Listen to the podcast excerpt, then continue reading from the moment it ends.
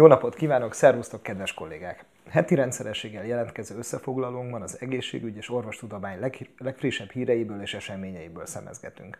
Én Lőrinc Kende vagyok, akinek pedig a hírválogatást köszönhetitek Reinhardt István kollégánk. Ne feledkezzünk meg podcastjainkről sem, melyek elérhetőek a Spotify, Apple Podcast és Google Podcast platformokon. Kezdjük is el! Beszéljünk először egy kicsit a függőségeinkről. Becslések szerint a pszichoaktív szerekkel kapcsolatos addikciók a felnőtt populáció legalább 10%-át érinti. A kezelés hosszú távú sikeressége pedig távol áll a kívánatostól. Szükség volna új hatásos terápiákra, például olyanokra, amelyek az addikcióban érintett agyi területek működését képesek befolyásolni. Történtek már próbálkozások, mély agyi stimulációval, transzkraniális mágneses ingerléssel, sőt, sebészi megoldásokkal is, azonban az optimális megközelítésről még nincs konszenzus. Nem ártana pontosabban ismerni például, hogy mely területek befolyásolásával lehetne remissziót elérni. Egy nemzetközi kutatócsoport olyan betegeket keresett, akik fokális agysérülést szenvedtek, és akik a sérülésük előtt függő dohányosok voltak. A sérülések helyét egybevetették az addikció agysérülés utáni megváltozásával, illetve a talált összefüggéseket egy szintén fokális agysérülést elszenvedett alkoholfüggő kohorsz adataival vetették össze. A vizsgálatból az derült ki, hogy bizonyos agyterületek sérülése pozitív vagy negatív irányban, de szignifikánsan összefüggött az addikció sérülés utáni alakulásával.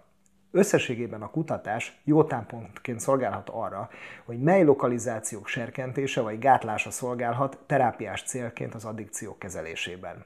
Hogy melyek voltak ezek az agyterületek, azt természetesen megtaláljátok a linkelt cikkben. A függőségekhez kapcsolódóan megjegyzendő, hogy korunk egyik legnagyobb problémája a képernyő és telefonfüggőség. De nem szabad csak a rosszat látni ezekben az eszközökben, hanem meg kell próbálnunk a lehető legjobban kiaknázni a képességeiket. A timpanometria egy fontos audiológiai vizsgálat a dobhártya és a hallócsontok állapotának felmérésére. Gyors, fájdalommentes, objektív vizsgálat, de szükséges hozzá egy nem túl olcsó műszer, a timpanométer. Egy innovatív megoldás azonban jelentősen csökkentheti a műszerbeszerzés költségét. Kell hozzá egy egyszerű hordozható eszköz, amely a fülcsatorna nyomását megváltoztatja, és a dobhártya mozgását érzékeli, valamint ki nem találnánk bizony egy okostelefon. Az újítás bemutató cikkben részletes technikai leírást is adnak, kapcsolási rajzot, a szükséges mikroelektronikai alkatrészek pontos leírását és az adatelemzéshez szükséges algoritmust is. Ezek birtokában egy mikroelektronikai bütykölésben és programozásban jártas személy minden további nélkül el tudja készíteni a műszert akár otthon is. A cikk még az egyes alkatrészek kereskedelmi árát is közli. Nem adtam össze pontosan, de a legdrágább tétel egy 6 dolláros léptetőmotor, meg persze a mobil maga, de az már úgyis mindannyiunk zsebében ott van. Egy kollégánk határozottan úgy véli, hogy az ebédlőasztalon mikroáramköröket forrasztó kamaszfia a leírás birtokában már össze tudná rakni az eszközt, amelyet némi kalibrálás után oda is lehetne adni egy timpanométert nélkülöző audiológusnak. A kutatók természetesen gyermekfülorgégészekkel tesztelték és validálták a módszert, amely erőforrás szegény helyeken különösen nagy segítséget jelenthet az ellátásban. Említettem, hogy a közlemény a Nature-ben jelent meg? Hát, ha nem hiszitek, járjatok utána a linken. Egy másik szuper érdekes cikket is hoztunk a Nature-ből. Érdekes kutatási eredményről számoltak be pár napja a Science Daily tudományos hírportálon. Laikusok körében is közhely, hogy a rendszeres testmozgás kritikus fontosságú az egészség megőrzése érdekében.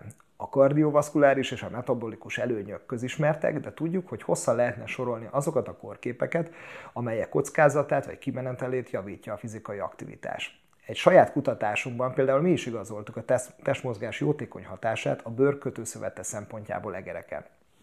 Azt is tudjuk, hogy a rendszeres edzés valamilyen módon a testsúlyjal és a metabolizmussal áll kapcsolatban, de az összefüggés molekuláris szintű mechanizmusáról keveset tudunk. Most úgy tűnik, hogy egy nemzetközi kutatócsoport fontos felismerésre jutott találtak egy N-laktoil fenilalanén nevű kis molekulát, amely a fizikai terhelés hatására képződik laktátból és fenilalaninból, és amelynek fiziológiás hatása az éjségérzet és ezzel összefüggésben a testsúly csökkentése. A szintéziséért felelős enzim többek között makrofágokban, monocitákban és epiteliális sejtekben található meg.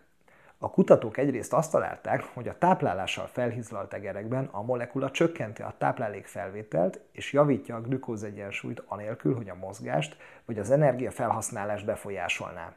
Ugyanakkor a génkiütött egerek a fizikai aktivitás hatásának ellenére is többet ettek és elhíztak.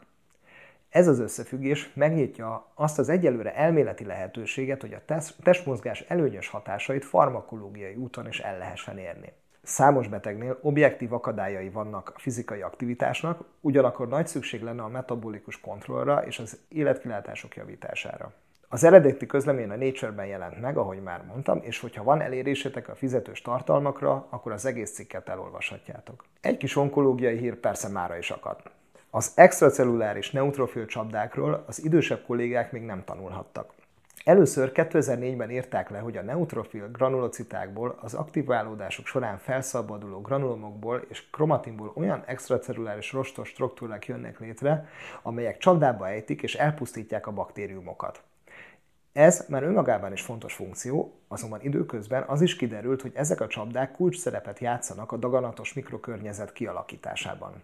Egy könnyen kimutatható összetevőjük a mieloperoxidáz, és mivel az extracelluláris csapdák bekerülnek a keringésbe is, például előre haladott nyelőcső, gyomor vagy tüdőrákban, az ehhez kapcsolódó mieloperoxidáz szint változása jól mérhető és kimutatható.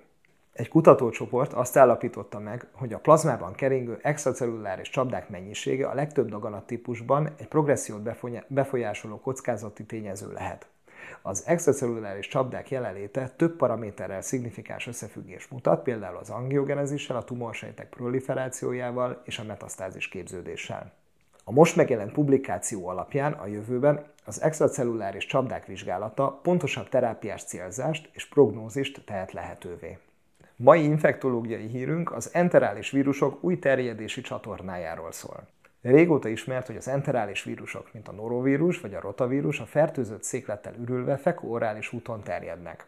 Másik személy szájüregébe jutva kikerülik a nyálmirigyeket, és a bélcsatornában kezdenek replikálódni, majd ismét ürülnek a széklettel.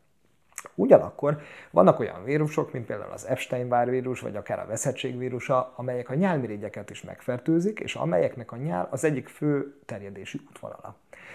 Ehhez képest újdonság az, amiről most amerikai kutatók számoltak be. Kimutatták ugyanis, hogy a norovírusok, rotavírusok és asztrovírusok képesek megfertőzni a nyálmirigyeket is, és ott is szaporodnak. A kutatás szerint a nyálmirigyben szaporodó vírusok titere összemérhető a bélcsatornában mérhető vírus titerrel. Márpedig, ha bekerülnek a nyálba, akkor ez egy új terjedési útvonalat jelenthet. Ennek a gyakorlati jelentősége például az, hogy az érintett betegek akár a nyálukkal is fertőzhetnek. De hogy a pandémiától se szakadjunk el teljesen, itt a következő hullám előszobájában, hiszen még hiányolná valaki, így ezzel kapcsolatos hírünk is akad. Nem is annyira vidám, hiszen arról szól, hogy a sürgősségi sebészet még mindig érzi a pandémia hatását. A Sürgősségi Sebészeti Világszövetség először 2020. júniusában számolt be arról, hogy a pandémia milyen következményekkel jár a sürgősségi sebészeti ellátásban.